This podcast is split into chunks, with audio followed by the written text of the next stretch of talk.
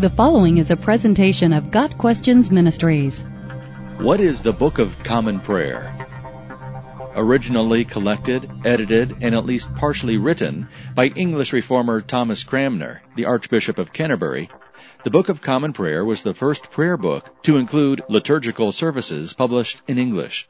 The book includes written prayers, of course, but also much more catechisms, the daily office, essentially a thrice daily Bible reading program, collects, which are short prayers to be recited at certain points in the service, full orders of service for important occasions, such as holidays and baptisms, a psalter, the biblical psalms arranged for a monthly reading, and a lectionary, a list of readings. The original 1549 version of the Book of Common Prayer was completed under King Edward VI of England. Updated versions followed, and King James I of England ordered another revision in 1604 to approximately parallel his authorized or King James version of the Bible. Finally, in 1662, after the English Civil War, the version of the Book of Common Prayer that has remained fairly standard was released. Not everyone in England accepted the publication of the Book of Common Prayer. Groups outside of the Church of England, called nonconformist churches or dissenters, objected to the king's insistence that all churches use the Book of Common Prayer in their services.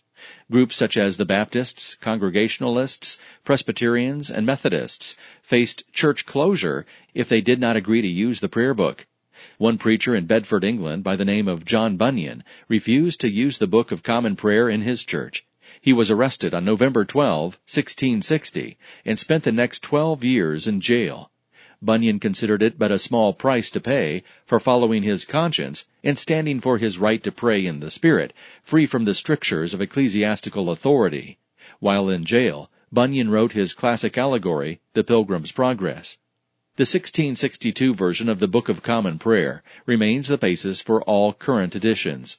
Use of the Book of Common Prayer has expanded beyond the Church of England to many other Anglican denominations and many liturgical churches throughout the world. It has been translated into many languages. Churches such as the Lutheran and Presbyterian denominations have largely based their English language prayer and service books on the Book of Common Prayer.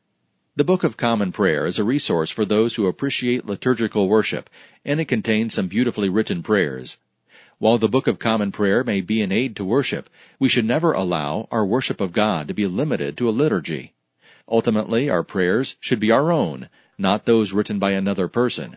As Bunyan said from his jail cell, prayer is a sincere, sensible, affectionate pouring out of the heart or soul to God through Christ in the strength and assistance of the Holy Spirit, for such things as God has promised, according to His Word, for the good of the church, with submission and faith to the will of God.